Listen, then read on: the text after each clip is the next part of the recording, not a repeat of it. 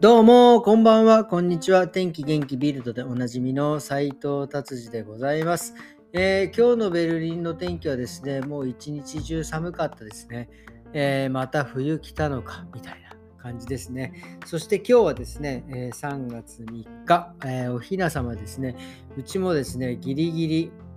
本当に今日、当日、あ、おひな様なんだっていうのを気づいてですね、え慌てて、えーおひな様をのお人形さんを、えー、出させていただきました。やっぱね、1年にね、1回しか出せないのですね、この日を忘れると本当にかわいそうだなと思って、もう急遽、えー、無理やり出ささせていただきました。ありがとうございます。えー、じゃあですね、ビルド行ってみましょう。ビルドはですね、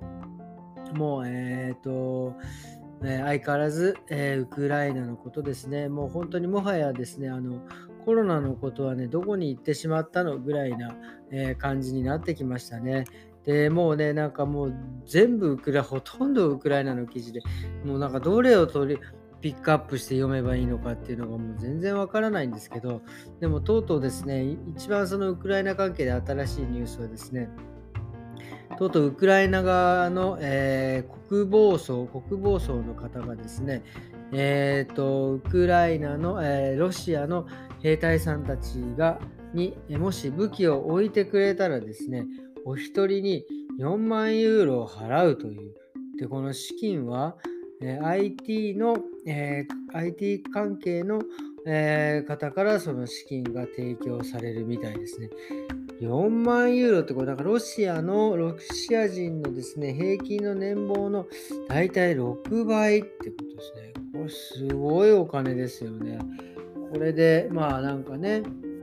ちょっとでも、えー、武器を置いて帰るみたいな風な人が増えればいいと思うし、で、実際、えー、ロシアの、えー、て言うんですか、兵隊さん、国境の近く、ウクライナの国境まで来ている兵隊さんですね、えー、もう何のためにここで戦うのかという大義名分がもはやなくてですね、戦争の恐怖と、え、残虐行為にですね、耐えられずに、えー、諦めて、もう実際自ら、えー、帰られる人も、えー、隊員の中にはいるみたいですね。なんかこれは写真なので、なかなかちょっとお見せできないんですけど、えー、戦車がですね、もうなんか、えー、なんか道に外れてちょっとこう、ガタンってなっちゃっててですね、もう全く動かない状態の戦車がなんか、え、2、3台ボコってあって、もそれもなその戦車をね、救出しないでもう兵隊さんいないみたいなね、なんかそういう風になってきて、もうね、あの、本当に戦ってる方というかね、そうやってそういう現地の方に行かせられてる方ももう本当、もはやなんで俺戦ってんだみたいな感じになってるんですよね。これも本当、本当ね、えー、毎回毎回言いますけども、一刻も早くですね、これは、えー、平和的に解決していただきたいなと思います。はい。えーとですね、もう今日はこういう感じで終わりにしたいなと思いますね。えー、あとね、今日はですね、えー、実はお客様でですね、えー、フランクフルトから、えー、来てくれたね、お客様がいて、本当ありがたいですね。えっ、ー、とね、僕は本当昔フランクフルト時代にお世話になった、えー、方のですね、ご紹介で、えー、ベルリンにカットしに来てくれた。いやー、本当ね、ありがとうございます。もう、あの、聞いていてくれたらですね、本当に嬉しいです。でですね、えっ、ー、と、まあ、フランクフルト、ね、本当もうね、のことでちょっと話をすると、もうかれこれ13年前、えー、フランクフルト、まあ、住んでてですね、まあ、10年間ぐらいフランクフルトに住んでたんですけども、本当初めてね、海外で住む、えー、街でですね、本当なんて言うんですかね、なんかね、まあ、とにかく、えー、僕は98年にドイツのフランクフルトに来てですね、とにかくまあ、いや、暗いなーっていうのがもうとにかく印象ですね。1月ですからね。えー、朝起きてもちょっと暗いんですよ。8時とか7時でも。ほんで、仕事終わって帰ってもですね、もう4時、3時、4時でも暗いじゃないですか。これなんちゅうとこに来てしまったんだっていうのはね、ほんとね、第一印象ですね。もうあの、なんていうんですか。こうもうねもちろんそのテレビ見ても分かんないしあの当時まだインターネットとかもないし日本の本なんかもね全然ない状況ですからね。もう何て言うんですか。もうなんかいろんなことを考える。ももはや自分の人生振り返っちゃったりとかしてね。これあの哲学とかが何て言うんですか、発達するというか、の理由がですね、なんかなんとなくね、わかるような、えー、気がした、えー、印象ですね。はい。で、まだあの当時ね、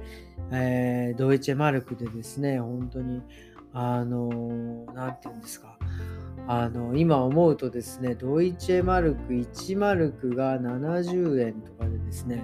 ででもどんどんどんどんねマルクが安くなってったっすよね。1マルクがもうなんか、えー、50円とかね40円台になっちゃった時はもうその当時はもうもうそれぐらいの時はもうもはや日本に帰れなかったっすよね。マルクでお給料もらってたんでね。逆にそのうちの両親とこがね日本から来てもう安い安いって言ってなんかいろんなものをばっかばっか買ってたのをなんかすごい覚えておりますね。はい。っていう感じのなんかちょっとね、思い出話に浸ってしまって、なんかこれ以上行くと、こう、どんどんどんどんもう朝まで、ね、フランクフルトの思い出をね、喋ってしまいそうなんですね、えー、この辺でね、終わりにしたいなと思います。で、あ、そうそう、今日ね、すげえ面白い、えー、なと思ったのは、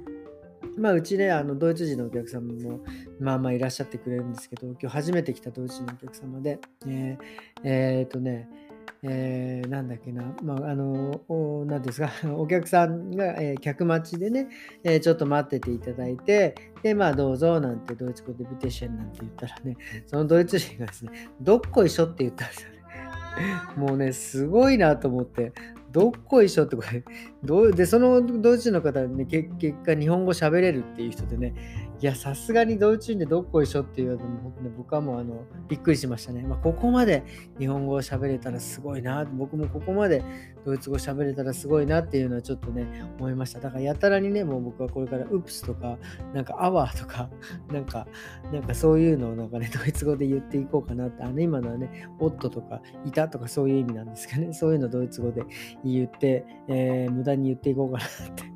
なんかわかわかんないこと言ってますね。っていうことです。えー、ってことで今日はこんな感じで終わりにしたいと思います。ありがとうございました。それではですね、また明日。さよなら